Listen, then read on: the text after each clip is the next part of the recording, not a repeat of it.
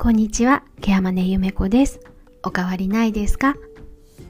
今日は5月10日月曜日です。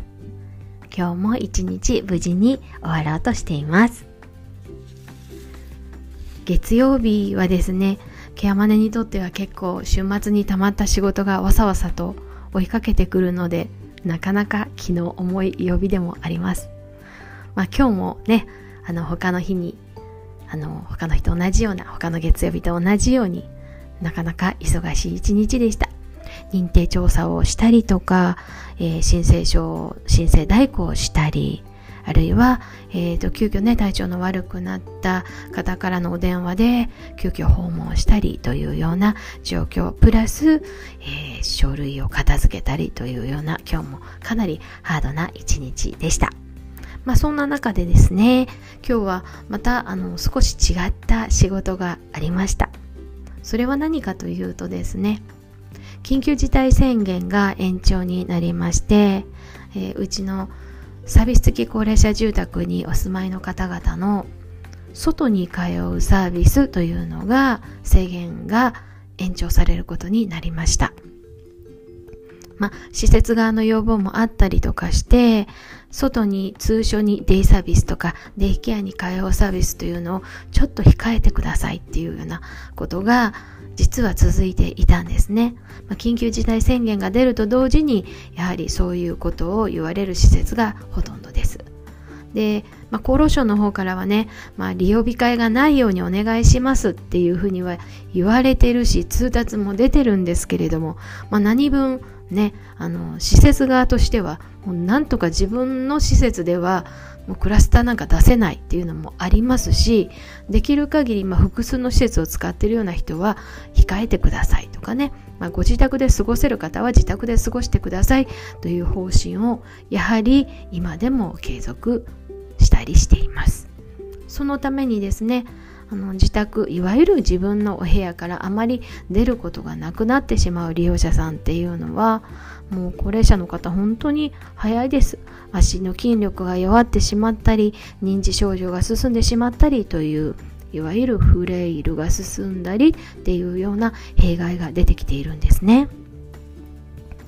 まあ、なるべくそのような弊害を防ぐためにスタッフの方はいろんな、まあ、中でできるようなねあの手作業であったり行事なんかを、まあ、工夫はしているんですけれどもそれでも今のように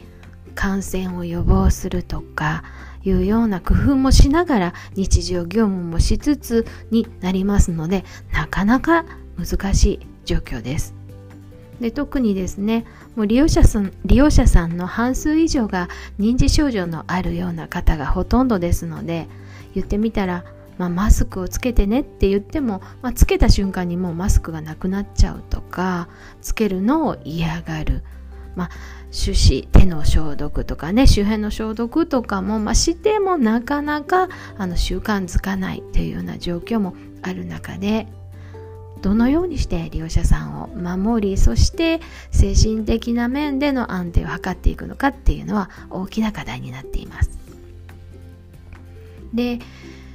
まあ今回急遽ですね。まあおそらく現場よりは少し手が空いているであろうと思われているケアマネージャーたちが、まあ、レックを担当していこうということになりまして今日は、えー、今日の午後からですね1時間近くレクの方を担当させてもらいました。で今日のレクはね国語のレクだったんですね、まあ、サロンっていう形であの日によって曜日によって国語をしたり音楽したり体育したり数学、まあ、算数したりとかね芸術したりっていうようなあの時間割を決めてますので今日はたまたま国語の日だったんですね。はい。でまあクロスワードをしたり早口言葉をしたりまあ、一緒に体も動かしながら、まあ、楽しい時間を、まあ、私としては楽しい時間を過ごすことができました。まあ、利用者さんの方もね嫌がらずに最後までねあんまり皆さん席立たずに、まあ、もちろんあのずっとお部屋の中を動き回っておられる認知症の方もいらっしゃるんですが、まあ、最後まで皆さん喜んで参加をされていました、ま、ただですねその参加はされているんですけれども状況がねやはり認知症の方ばっかりもうほぼほぼほぼ認知症の方でした。なのであのとてもあの皆さん自由です。音読でねあの最後の方にね音読っていうのを短い言葉を短い詩を、まあ、みんなで声に出して音読しましょうねっていう形でやってたんですけれども、まあ、それをやってた時が、まあ、ある方はですねブツブツブツブツと一人で一生懸命読みながら何度も何度も読むのを繰り返す。ある方は一人ちょっと耳の遠い方は大きな声でも皆さんがちょっと黙りなさいよっていうぐらい大きな声で音読をされている。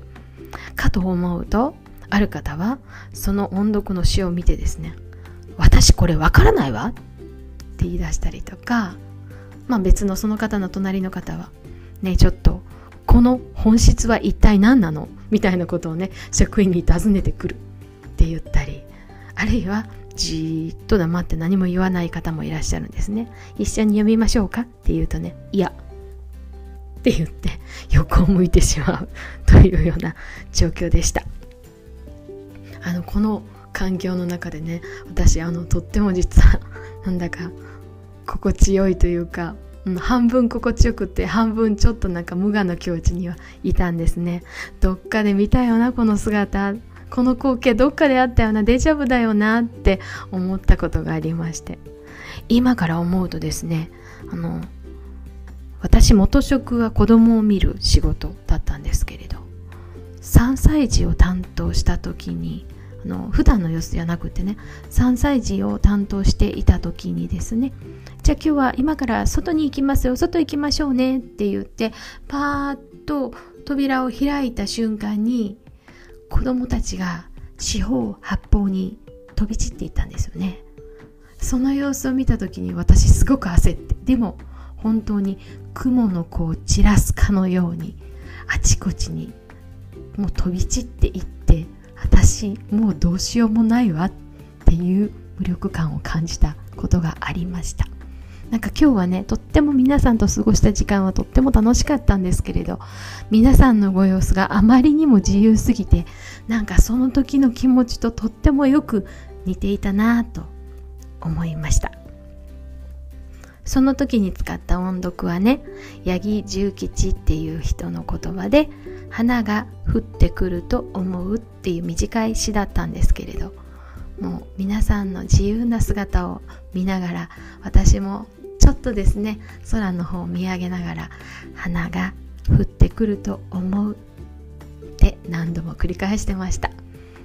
うんなんかねあの認知症の方と過ごしているとねなんかとっても心がピュアな気持ちになれるのはきっとみんながとっても自由だからなんだろうなっていう風な気がしました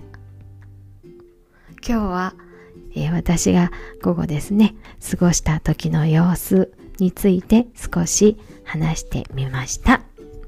最後まで聞いてくださってありがとうございました。ケアマネゆめこでした。